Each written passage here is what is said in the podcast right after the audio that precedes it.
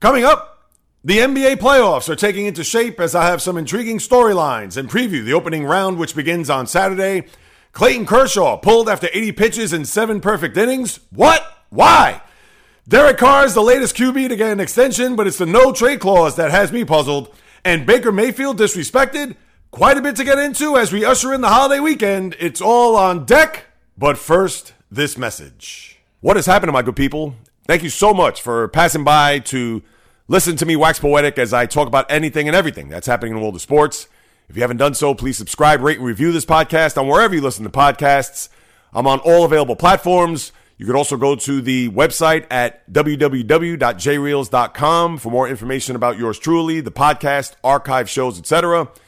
All I want to do is increase the visibility of this podcast, so please throw me a few stars, write a review. It will go a long way into getting the word out.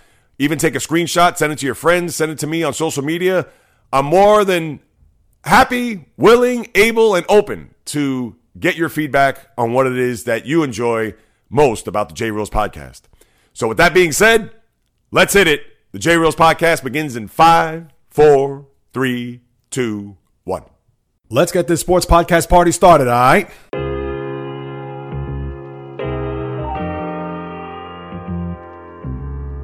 The J Reels Podcast. Why don't you wait until July 1st to make an announcement? What a disgrace. He can rack up all these numbers in October, November, and December, but what really counts is let me see this in January. The Sports Rebel without a pause, delivering fast paced, jam packed sports talk like no other. Listen, I gotta call it as I see it. He is not a good player. I'm sick and tired of having to deal with the disappointment of this franchise. When does it stop? And yes, another winter that I can sleep in peace. Coming correct, direct, and in full effect. Let's get it. This is the J Reels Podcast. Welcome aboard. What is happening, my good people? Greetings. How are you? How's it going? How's everybody doing out there? What is the latest and greatest? Hope everybody's well, feeling fantastic and excellent spirits in a beautiful 80 degree day is expected here in the Northeast as it is a holy Thursday. Obviously, the day before Good Friday and leading us right into the Easter weekend, but leading you to the latest podcast, which delivers everything that's happening in the world of sports, as this is the J Reels podcast with your host, J Reels. For my first timers, welcome aboard. And for those who have been banging with me, whether from the very beginning, somewhere in the middle, or just recently, I welcome you guys and gals back. Lots to get into here, front and center to tip the ball off. The NBA playoffs are on the horizon. We already have our seven seeds locked in, to no surprise, the Brooklyn Nets and the Minnesota Timberwolves. And now we'll have a scenario where tomorrow night we'll have the final two participants in each East and West Conference, where Atlanta, with their big win yesterday, and we'll talk about that in a minute, they will go to Cleveland to play the Cavaliers, who lost to Brooklyn there two nights ago. And out west, the Clippers have their tails between their legs. A 10 point lead in the fourth quarter gets vanished as the T Wolves took over in the fourth quarter, and the Clippers will host the New Orleans Pelicans, who did away with the San Antonio Spurs last night. And we will get into all the various playoff storylines. I know early in the week I got into mostly the injuries leading up into this coming week and obviously the forecast the weekend. But as we recap, two nights ago we had the Brooklyn Nets. In no surprise, they came out of the gate fast and furious, a 20 point first quarter lead where they're up 40 to 20. And from there on out, I'm not going to say that they hung on for dear life to me, it was a situation where the Cavaliers, they were unable to capitalize on getting that big basket, on making that big three, on getting closer to cutting into that lead by the Brooklyn Nets as we got later and deeper into the game. And the Cavaliers, as we all know, missing their big center, Jarrett Allen, with that broken finger. It's going to be interesting to see whether or not he's going to play tomorrow night because you would think this is to go into the tournament and for them to lose back to back games after having a very good year Yes, they lost their big guard and a one Collin Sexton. And then with Allen anchoring the middle over the past five weeks, not having him in the lineup, you would think that whether they got to tape it, whether they got to put a cast on it, we know Allen is not a big offensive player. He is there just for his presence to be that rim protector. And you would think the Cavs are going to do any and everything possible to try to get to that eighth seed to try to get into the tournament. And even though they may not be long for the playoffs, but at least it's a step for a Cav team that has been floundering ever since LeBron left, going back to the 2018 season. Now, going back to the game on Tuesday night, we had a tremendous performance there by Kyrie, who made his first 12 shots, ended up being 12 for 15, 34 points. And with KD also contributing 25 points, the Nets were pretty much in cruise control based on that opening quarter and having that big cushion, which even though the score was closer than it indicated, but the Cavs, as I said earlier, missed out on a lot of opportunities for them to not only get closer in the game, but maybe even tie and take the lead or make it a little bit more interesting. But that wasn't the case. So now the Cavs have to regroup tomorrow night in Cleveland where they'll host the Atlanta Hawks, and I'll get to the Hawks in a second. As far as Brooklyn, now, this is a team, as we all know, it's championship or bust. We've said this, seems like week after week when we've gone through the association, and between them and the Lakers, there were always one of the top two storylines when we tackled both teams. So now, if you're a Brooklyn Net fan, you have to think and wonder where this team's going to go starting Sunday at 1 p.m. I'll get into the Boston Brooklyn matchup. Everybody knows I'm a huge Celtic fan, so you know I got a lot to say about this series. But with the Nets now setting their sights to Sunday, and even in the post game the other night where Bruce Brown, their guard who had a few choice things to say, not necessarily bulletin board material, but pretty much what he said was in order for us to slow down Jayson Tatum, we're going to have to do whatever it takes and at the same time attack the other side of the floor where they're not going to have Robert Williams, so we have to put the pressure on Al Horford and Daniel Theis to get our big baskets on that end. And is he right? Absolutely. But for Kevin Durant to come out and say, hey, let's just hoop, we don't want to get into any type of exchange or have that bulletin board material to get the Celtics riled up. We know the home court advantage that the Celtics have up there, especially when the playoffs begin. So that's eh, a minor storyline you want to look at. I'm sure he's going to get a lot of boos. We all know a lot of the ire is going to go towards Kyrie Irving.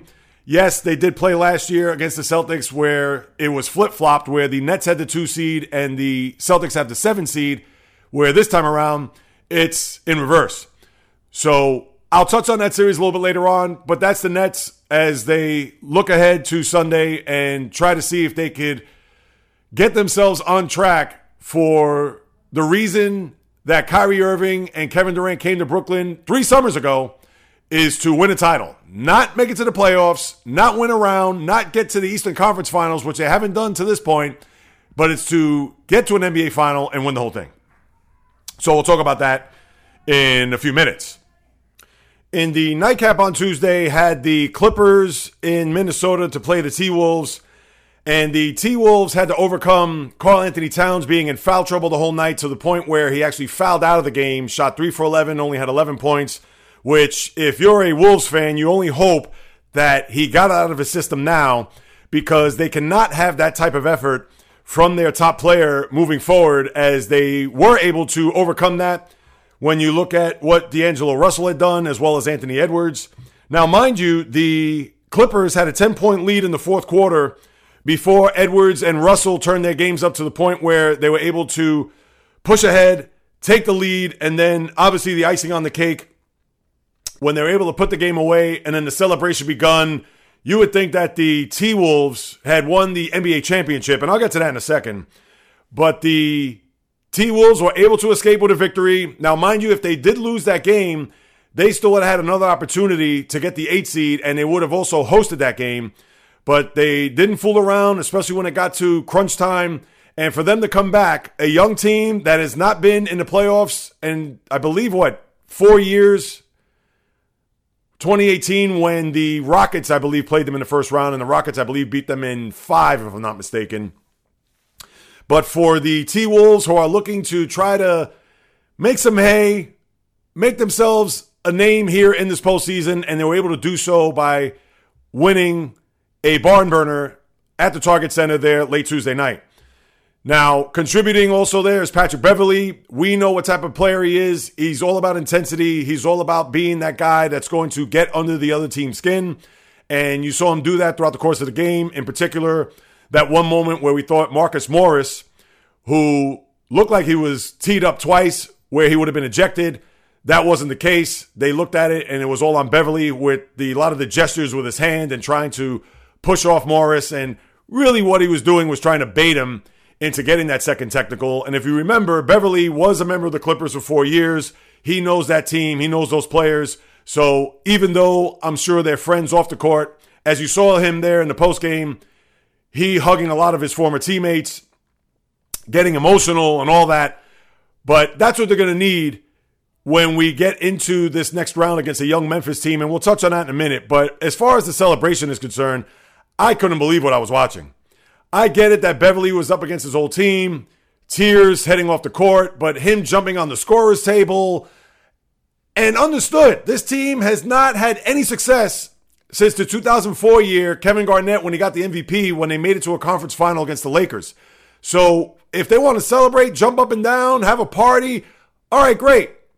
But you just won a play-in game. You didn't win a series. You didn't go to a conference final and damn it if I say that you even went to an NBA final because that display there on Tuesday night was just, I had to rub my eyes to say, what is happening here? I get it. You want to celebrate a few high fives and hugs. Fantastic. But the over exuberance, when we get a chance to look at the next series, you got to wonder whether or not this team is just happy to be there. And the T Wolves have had a good season and they have good players on their team. But that display, to me, that was way over the top.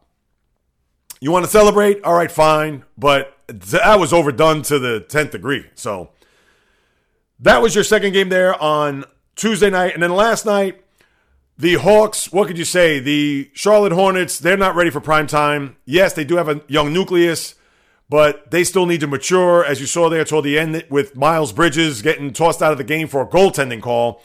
And then as he gets to walk to the locker room, one of the fans was clapping there and didn't seem like he was heckling too bad. Obviously, you can't read his lips, but that triggered Bridges for him to swipe his arm. And I believe from what was reported, his mouthpiece hit a fan, but he tried to make amends real quick by reaching out to that fan through Twitter to say, hey, can I get in contact with her?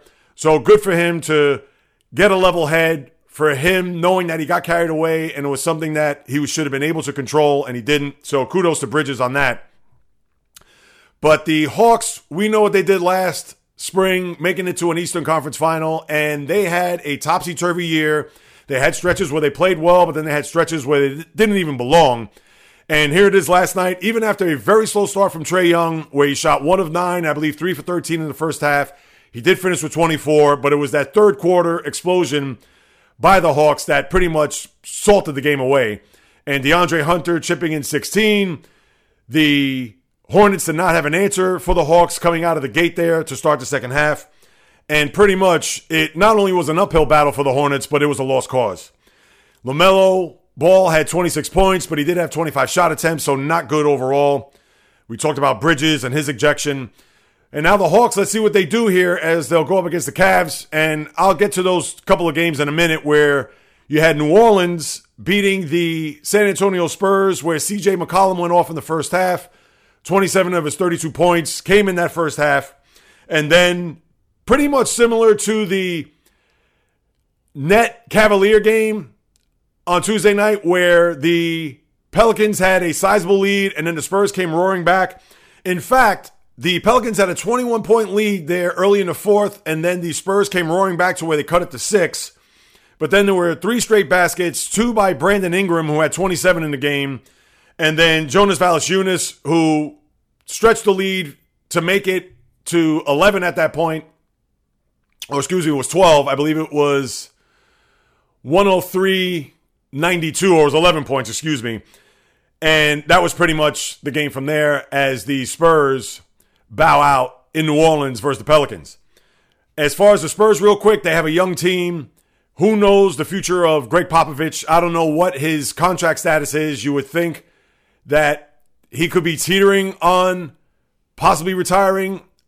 I don't have any sources. This is just from my gut. But I would think that maybe he would probably stick it out for another year. If he does have a couple years left on his contract, maybe he goes till he's 75. I believe he's 73 years old. But I would think with this team young and maybe with a couple of more drafts under his belt and maybe some progress in the next couple of years in the Western Conference, maybe he'll hand it off to the next person, knowing that I'm leaving this organization in good stead for the next guy to come in.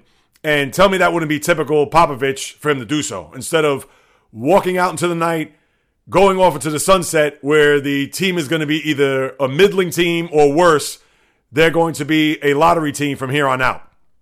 I could see more of the former than the latter, but who knows what's in the chest and what's in the mind of the five time champion. So that's something we'll have to keep an eye on. But the Pelicans, they had a year where there were a lot of expectations.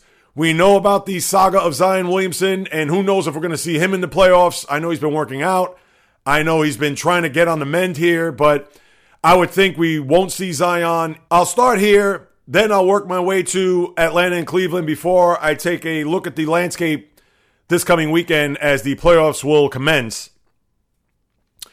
The Pelicans riding high. CJ McCollum has given them an injection that veteran presence who could score anywhere on the floor, as we've seen in his days in Portland. Now, could that be the determining factor in this next game against the Clippers come tomorrow night? It's possible. Now, if you're a Clipper fan, the 15 of you out there, I know it was a long year. I know it was a grueling year from a standpoint of Paul George being out of the lineup, in and out most of the year. Obviously, not seeing Kawhi Leonard. This experiment of having both of these guys on your team to not only compete with the Lakers for bragging rights, for a bigger spotlight, but at the same time also try to get to an NBA final. And where last year they were close, making it to the conference finals for the very first time. And I get it, this team has been compromised. I understand that this has been probably a rough year for Tyronn Lue, not having a healthy lineup, having to piecemeal this together, but that's a testament to his coaching and what he's done there as far as being the head coach of the Clippers. And I know it's easy to go with the home teams here. Could I see New Orleans pulling out a victory at the Staple or Crypto.com arena? I could see that, but I would think Paul George, who had 34 points, although he had a terrible first half the other night against the T Wolves, if he's going to be that big player, and when you take a look at the lineups on both sides, you still have to say that Paul George is the best player on the floor. Let's see him act like that. And I would think that it'll be Paul George and probably some of the role players on the Clippers, the Zubacs of the world. I know we've seen the guys like Reggie Jackson, Marcus Morris, Nicolas Batum. We've seen those guys contribute in big spots, especially when they're in their home confines. I think that's going to be enough for them to pull out a victory and for them to move on to play the Phoenix Suns in the first round over the weekend, which will be Sunday night, I believe at 9 o'clock. And of course, I'll get to the schedule in a minute. As far as Atlanta and Cleveland, I think this is a scary game for the Cavaliers. And for all the good fortune that they had throughout the course of the year, the coach, JB Bickerstaff, and pretty much taking this team, making it into his own with the young studs, with guys that you didn't expect for them to have the type of years, although they were very high draft choices, whether your name is Darius Garland or Evan Mobley we talked about Jarrett Allen and what he means in the middle, and even without Collin Sexton. But with this game being at home against a Hawk team who knows what it's like to play on the road, we've seen them win games in the postseason last year, whether it was the three games in Philadelphia, the two games at the Garden, or maybe it was the one game. No, they actually won two games, game one and five at MSG.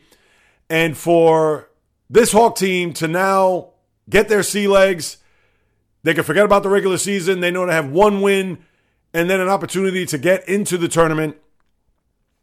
I think the Hawks will prevail here unless Garland, Mobley, and company just go off and obliterate the Hawks pretty much from the start. I would think Atlanta, based on that run through the Eastern Conference and to the Eastern Conference Finals, I think that's going to help them and benefit them in beating Cleveland tomorrow night. Now, let me get to the three big storylines heading into this postseason. Again, beginning on Saturday, 1 o'clock with Utah and Dallas. And I'll take it series by series, but the one thing I will say is that whomever gets in as the eighth seed, and obviously we're not going to know what it is until late tomorrow night, but Phoenix, I think, will win against whomever, whether it's the Clippers or the Pelicans. I think they're going to win in four games. It's going to be a sweep. And usually in these first rounds, you rarely get the seven game series. If you do get a seven game series, it's usually between a 4 5 seeding matchup, maybe a 3 6, but usually the 1 8 2 7, it's a 4 or 5 game series. But with Phoenix, and I'll even say Miami, whether it is Atlanta or Cleveland, I think the Heat if it's the Hawks, that could be an interesting series. They both play in the same division. They know each other pretty well. That could probably be a six game series. If it's the Cavs, I'll give the Cavs one game. But nevertheless, Phoenix and Miami will move on to the second round. But my three storylines the first one has to be the Phoenix Suns. Considering what they've done all year, they've been by far, record wise, the best team in the league. Even without Chris Paul, which I believe during that stretch they were 11 and 5, they didn't skip a beat. They are looking to get back to a final. We all know what happened last year, up 2-0 to the Bucks and then the Bucks went four straight and everybody's going to look at that game 4 where Chris Paul was terrible in Milwaukee and then game 5 where Devin Booker did not shoot well and it pretty much imploded on the Suns and they set a lot sooner than a lot of the people in the valley thought considering that the Bucks were on the ropes and Giannis and company came roaring back to win the NBA title. So now this year, you would think, what excuse do they have? They play in a very soft Western Conference. Let's face it. Golden State with Steph Curry and his injury, who knows what his availability is going to look like. It's pretty much going to be a game time decision come Saturday night against Denver. Can the Memphis Grizzlies do anything? That's not a storyline. They're a young team on the come up, but can we expect them to beat the Phoenix Suns in a seven game series? You can't say it's way too soon. I would think, even for a Grizzly team, Utah, Dallas. Remember, the Clippers, they may be there as a 1 8 seed, but they're not going to be the same team that even the Suns saw last year in a conference final. And we all know the Lakers on a golf course or on a beach somewhere.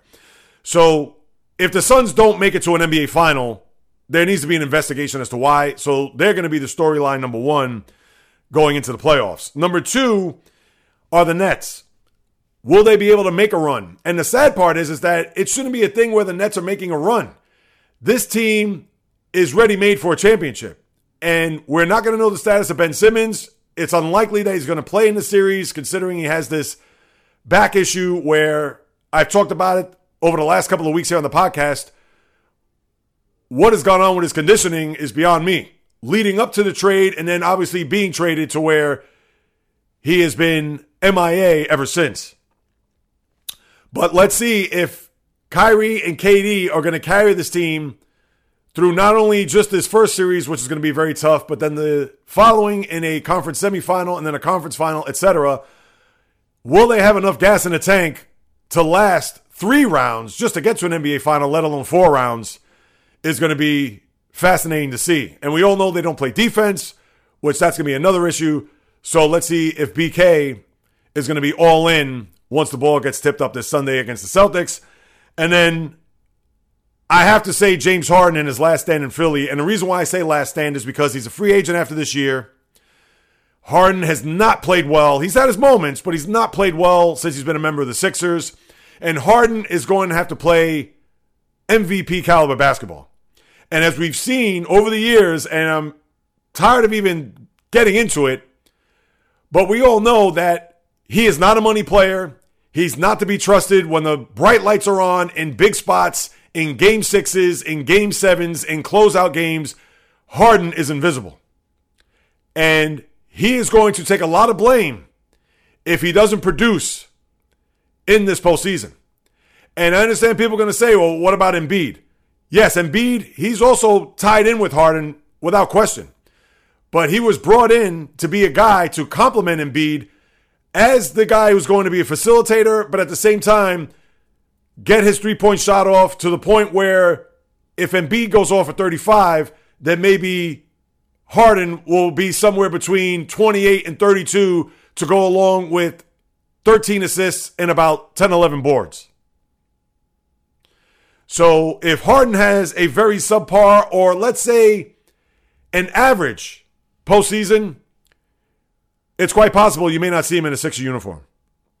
And even though Daryl Morey's the GM and that's his boy, and they go way back to the days in Houston, but this is going to be a telltale sign on whether or not James Harden is truly ready. Because this is not Houston, Texas. This isn't even Brooklyn from that regard, because yes, Brooklyn, it is New York, media capital, etc. But the Philly fan base is 20 times more rabid than the Brooklyn Net fan base. So he's about to go into a hornet's nest right now, whether he thinks so or not. So that's to me are your top three storylines. As far as the rest of the series go, I'll start in the East. Let's just cut to the chase. Milwaukee was 4 0 against the Bulls this year. And why would that change now? Do the Bulls eke out one game? Maybe. But I'm going to say the Bucks in four because the Bulls, they got off to that tremendous start. I believe they were 26 and 10, and I had them as an over at 41 and a half, and they did clear it, but boy, it was some tough sledding there in the second half, and I get it. No Lonzo Ball. Zach LaVine was out, although he came back in later on the year.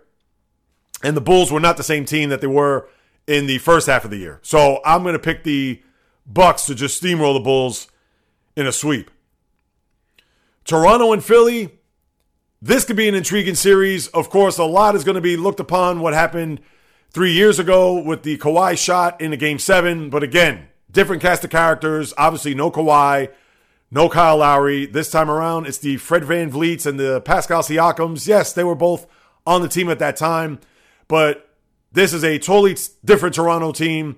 A team that is coached by Nick Nurse, who is already thrown into the rumor mill as far as going to the Lakers to coach that team next year and beyond. But at the moment, Nurse is the head coach of the Raptors. And again, the Sixers need to come out of this round. I could see this being a hard fought series. Toronto is not sexy as far as their personnel and their style of play, but they do get the job done. But to me, I think it's going to be too much Embiid and even too much Harden for them to withstand and move on to the next round. So I'm going to say the Sixers in six. And then I'll cut right to it. I don't like this matchup for this reason. Brooklyn versus Boston.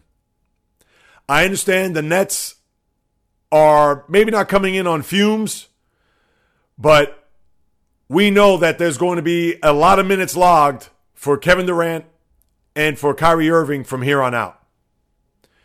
But those two guys, even with Jayson Tatum and Jaylen Brown, understood. But those two guys can win a series against anybody. And even though the Celtics played them last year and they didn't have Kemba Walker and they were outmanned, especially when they had James Harden, the Brooklyn Nets at that time, but you would think lessons were learned. You would think that the Celtics would take what happened last year and implement that this year, knowing that it's a different team, that even though the Nets still have those two guys that could kill you. But the one thing I don't like about it is that who's going to be the guy that's going to slow down or even stop Kevin Durant? Kyrie Irving, you think it's Marcus Smart is going to be in his back pocket the entire series. But you know Kyrie's going to go off too. To me, who's going to slow down Kevin Durant? We know Durant's probably going to be on Jayson Tatum. That is going to be a matchup unlike any other here in this first round. It is going to be hard fought. It's going to be tooth and nail. I think if the Celtics have any shot to win the series, they got to win game one. And it would be, of course, nice if they're up 2 0. If they're up 2 0, you would think they'd win the series. But I'm going to go with defense, and I'm going to go with, as the series wears on, the Nets will get tired. And what that means, they'll get tired on the defensive end, and the Celtics will do just enough there in crunch time in order for them to win. So I'm going to pick the Celtics in six. I don't love that pick. I would say seven. But if the Celtics go seven, they may not be long for this postseason. But I would think that the Celtics will split these first four games in some way, shape, or form. They'll win a game five in Boston, and then by sheer will, they'll win a game six and then move on to the next round. And I'm sure they don't want to play with a seven game series because that's just another log to the fire mentally, spiritually, emotionally, psychologically. And then remember, if they were to win that series, whether in six hard fought games or in seven emotional games, the Bucks are going to be waiting on the other side of that. More likely full rested, coming off of at least five games, if not a sweep, against the Bulls. Out west, Memphis and Minnesota. This is a series where you have two teams that are young, two teams that do not have a lot of experience. Granted that Minnesota was there a few years ago, as I mentioned, against the Rockets. But the T Wolves are going to need a lot from Karl-Anthony Towns. As I said earlier, maybe he got the terrible performance out of his system. And you're going up against an upstart Memphis team, as we know who the cast of characters are there Ja Morant, Jaren Jackson Jr., Desmond Bane. uh, go on down the list. This team is stocked. This team has played well. This team has overachieved. This team has played well even without Ja Morant in the lineup.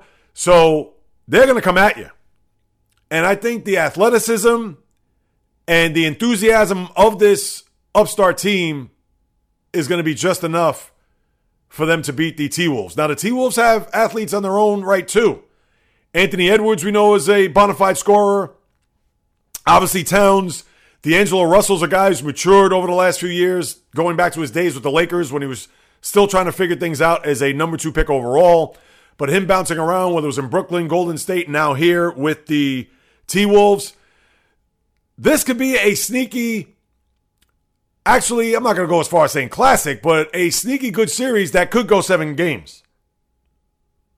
But I think the Grizzlies, for whatever the reason, I think they'll just jump out to a 2 0 lead.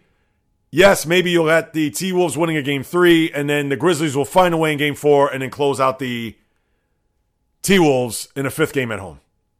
Now, I would hope to see a long series. You rarely see those long series, as I mentioned earlier, but I think the Grizzlies will prevail in five. As far as the Nuggets and Golden State Warriors, again, this is all contingent on the ankle of Stephen Curry. If Curry's not going to be anywhere near 100% or he's going to play at 50, 60, 70% and not be his usual self, running all over the court, handling the ball, Klay Thompson, he's a big question mark if you ask me. Very inconsistent. To me, he's not all the way back from that injury not even from a physical standpoint, but mental and even psychological. Because when you don't have that lift, when you don't have that explosion, when you don't have the 100% confidence maybe in your lateral movement when it comes to playing defense, and we all know that before the injuries, Klay Thompson was one of the top defenders in the league. So his game is not just predicated on playing at the wing and trying to swish three pointers. It's all the other things that I mentioned. And when you're not all the way back from that, from a psychological standpoint, and yes, you may be able to go full bore 100% physically, and maybe the mental aspect, all right, I'm able to run up and down, I'm able to move a certain way, all right, laterally, I can't. But when you're in the heat of a game and you know you can't cut a certain way or you're afraid that that's going to screw you up. So even with the guys like Jordan Poole, who could certainly pick up the pieces, or even Andrew Wiggins, who has certainly tailed off here in the second half of the season, you do have to wonder whether or not the Warriors, who had a tremendous start to the season, now look like they could be one and done, which isn't good for the sport because you don't have the Lakers there. You may not have the Clippers, and I understand the Clippers do not have Kawhi. But if you don't have Steph Curry past the first round, the West is just going to be a barren wasteland. And how I look at it, I think the Nuggets, based on last year getting swept in that second round against Phoenix, with the reigning MVP and possibly a back to back MVP in the one Nikola Jokic. But I would think the Nuggets, for everything that's happened, and we don't know the status of Jamal Murray, whether or not he's going to play in the series. I think he's not. But something tells me the Nuggets are going to be able to prevail here and win this in six games. It could go seven. I wouldn't be surprised. But I think Jokic has a desire to prove to everybody that last year wasn't a fluke, even though they did get swept by the, at the time, a team that was on their way to go into the NBA Finals.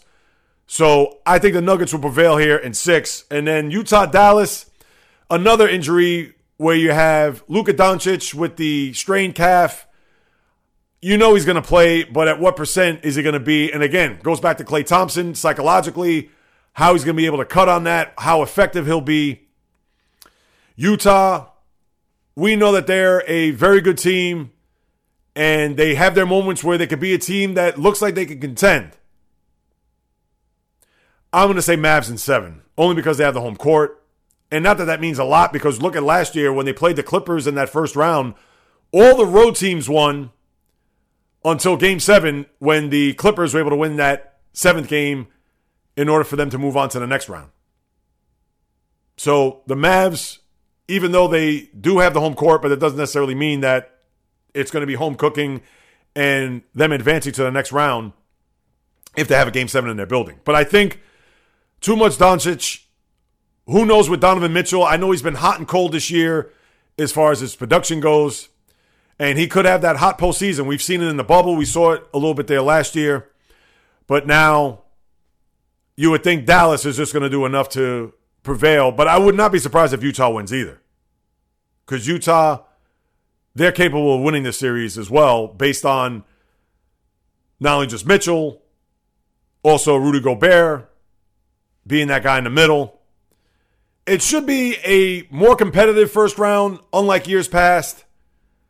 But we all know that the NBA, the teams, the better teams, are going to rise to the top. I would love to see a few, and when I say a few, I'm talking about three, six or seven game series. And you could possibly see that in the Brooklyn Boston series. You could probably see that in the Toronto Philly series. You could probably see that Denver Golden State. Utah, Dallas. If you get four out of the eight going at least six games, that's a success for the NBA because usually you have these series over and done in four or five games and then it's on to the next round. So that's your NBA people. You know I'll keep an eye on that. And as far as the schedule goes, real quick, Saturday afternoon it all starts. Utah at Dallas, 1 o'clock, followed by Minnesota and Memphis at 3.30, Toronto at Philadelphia at 6, and then Denver at Golden State is your ABC game at 8:30. All three games on Saturday will be on ESPN. And then on Sunday, whomever comes out of the Atlanta Cleveland matchup tomorrow night will be in Miami, 1 o'clock on Sunday. Brooklyn at Boston is your 3:30 game on ABC. Chicago at Milwaukee at 6:30, and then your New Orleans LA Clipper winner at Phoenix at 9 o'clock. And three of the four games will be on TNT. And then obviously you'll get into the week. You'll also have the game stretched out to where you'll at least have a fourth game on Saturday and Sunday for all eight series. And I enjoyed this opening round a lot, even though the matchups may not be as great or as sexy, or these teams could pretty much be going for sweeps come nine, ten days from now. But at least you'll have wall to wall basketball both Saturday and Sunday to kick us off here on this round one of your NBA playoff. All right, so I'm sure that satiated the hoops head, and rightfully so, because whenever we talk about a postseason, that's going to be front and center. So I know spending 40 minutes on the NBA, maybe for some was like, oh, it's a little bit too much, J Reels, but I mean, what do you want me to do? You know, just talk about these series in a sentence and then move on? I mean, come on. So I had to give it a little bit of love and really show and massage these storylines and get into these series before we're able to move on to other things. And we'll do that right now. So one week is in the books of the Major League Baseball season. Uh, a couple of things that stick out. One yesterday, and I posted this on my TikTok feed. I know it's early April, and granted that he was pitching in 38 degree weather with no sleeves. So I'll give it up to Clayton Kershaw and his performance, where a lot of people thought, including yours truly, he is probably on hole 15, back nine of his pitching and Major League Baseball career. But yesterday, in 80 pitches, to strike out 13 and be perfect in seven frames to where he removed himself from the game, going for perfection in an attempt to be one of but a few handful of pitchers in the history of the sport to throw a perfect game, and to me would have been the cherry on top of his career. But he decided, and in the post game, this is what he said that the reason why he took himself out of the game was quote unquote, those are selfish goals. We're trying to win. I would have loved to have stayed, but we have bigger things, man. And that was it. I get it was a 3 0 lead. He wanted to hand it to his bullpen, but the guy was unhittable. They weren't even touching him. And you know what? Maybe he was tapped out at 80 pitches, or maybe he's looking at the end game as the marathon of the season and not a sprint. And he knows his body more than anybody. And if he wants to do that, fine.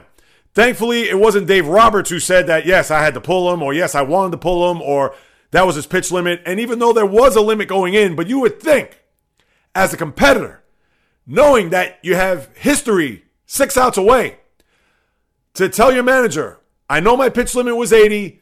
Let me start off the eighth inning. If I give up a walk, if I give up a hit, then pull me. Fine. Maybe he goes through a clean inning because the twin hitters had no and I absolutely mean no answer to solve Clayton Kershaw. So maybe they were already flailing and ready to check out and go to the next city. I don't even know if they're playing at home this weekend. But for Kershaw to pass up on that, I 100% totally disagree with it. Go out there for one batter. Go out there for maybe even six pitches or 10 tops. I get it. 80 was his limit, but is another 10 going to hurt you at that point when you just been mowing him down all day long? And right, people can say, with Jay Reels, who are you to say what Clayton Kershaw should do? Or as a fan, you want to see perfection? Well, that's why we watch sports.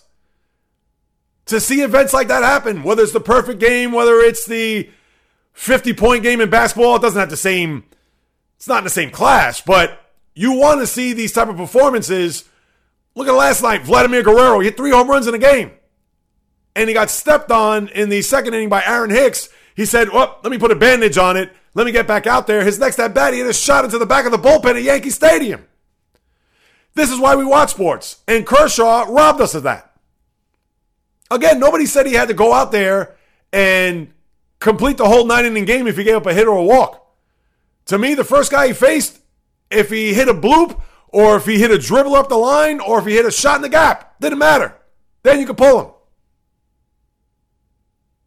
But the stupid analytics, and I don't want to hear, he didn't mention the weather and he didn't talk about the elements. So he just decided it was better for him to pull himself. And you know what? I understand that. I do.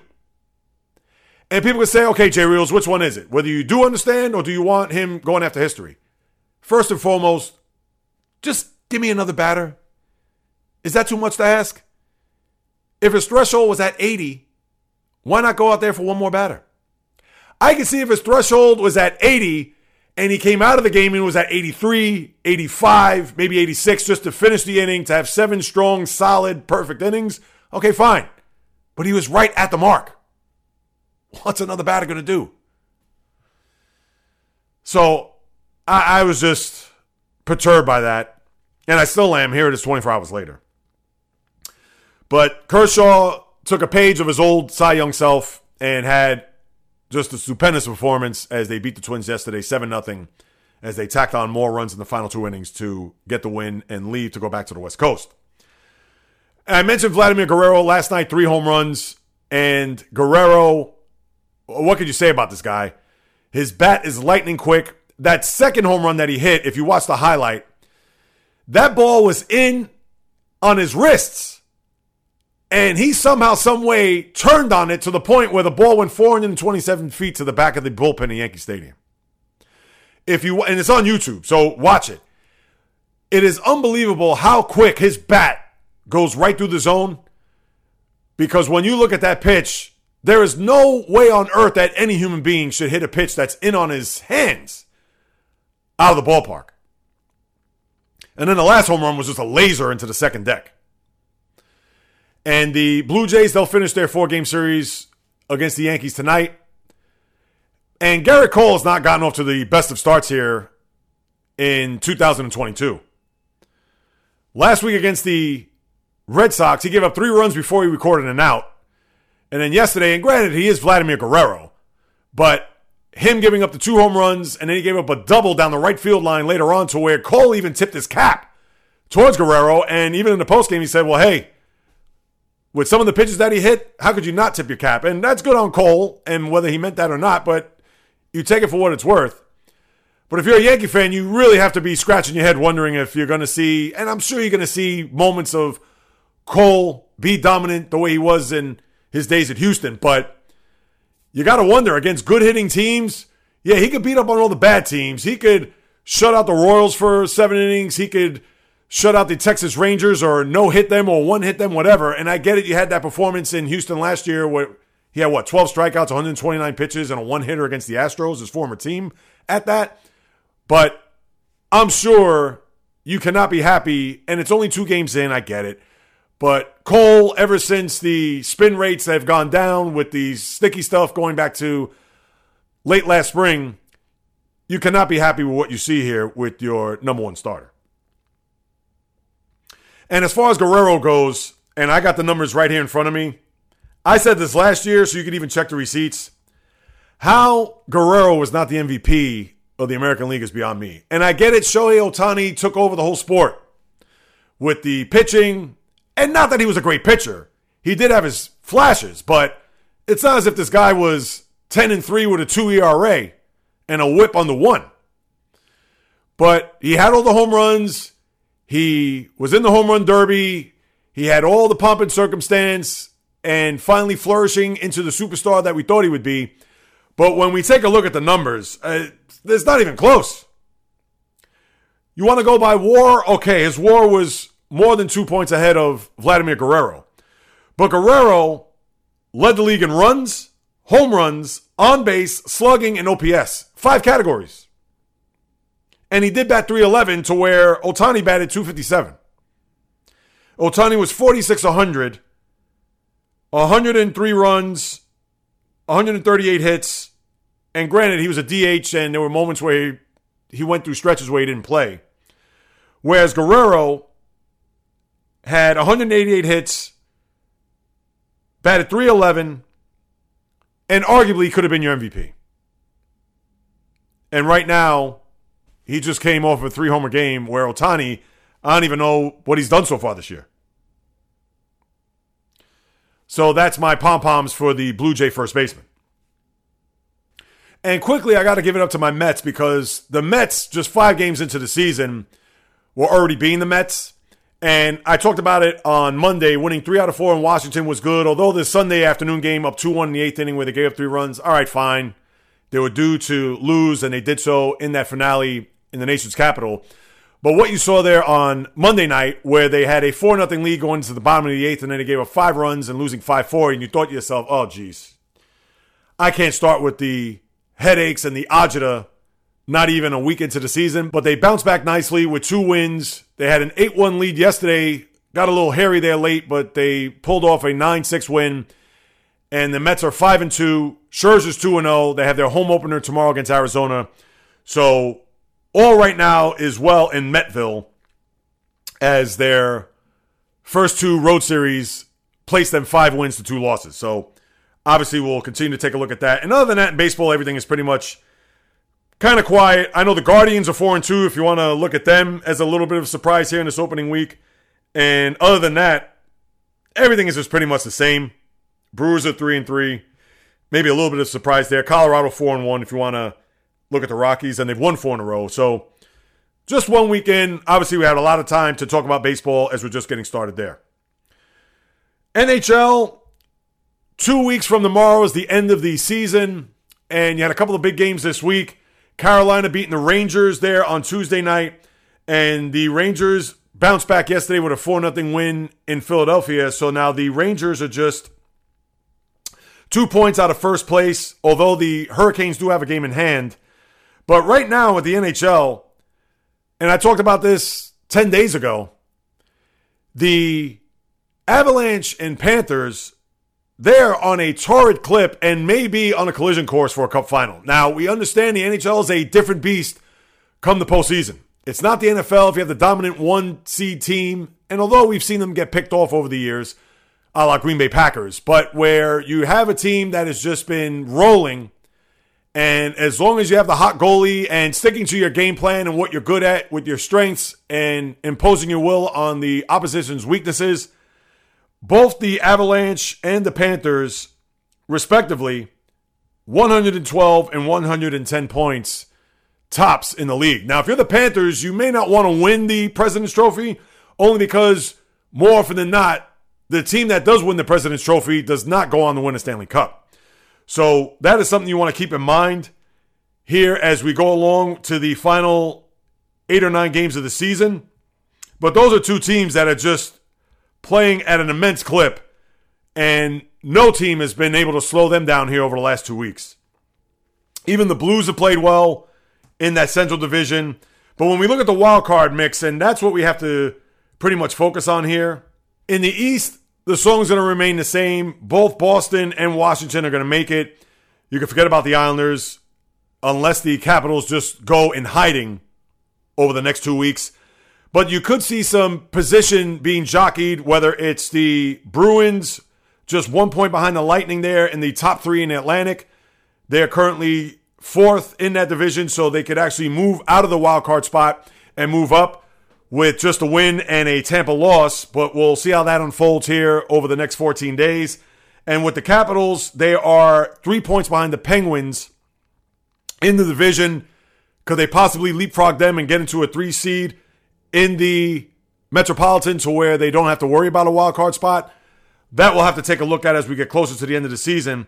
And then out west, where it's very intense when it comes to this wild card because as it's constituted, Nashville is currently at 89 points, followed by the Dallas Stars at 88.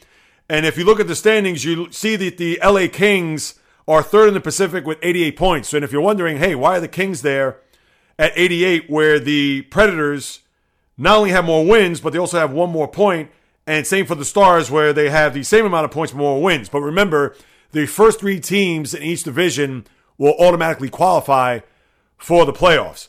So that could change depending on what the Golden Knights do because the Golden Knights or they have two games in hand to the Kings and right now have 85 points.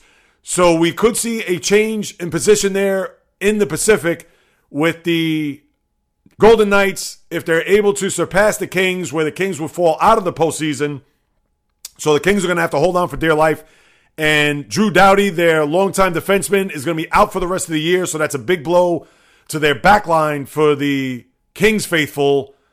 And wondering what's going to happen here over the last six games. Obviously, we're going to have to keep a, an eye out for. But the wild card race is going to pretty much be surrounding Nashville, Dallas, and Vegas. And which one of those teams get the two spots in the West and the Kings could actually drop out altogether, depending on what the Golden Knights do here over the last two weeks. So, not a lot of drama, not a lot of intrigue. You do have a couple of things that you have to pay attention to, but other than that, it's not as if on a night in, night out basis, you're going to be glued to see which teams are going to make it into the playoffs and who's going to fall out. So that's what you have with the NHL. And then lastly, with football, Derek Carr signed this extension, three years at $121 million. The one thing I didn't understand is he has a no trade clause as if he wants to dictate where he wants to go if the Raiders are looking to deal him. Now, first off, let me see him win a playoff game. Forget about even winning a Super Bowl before he could even make those demands.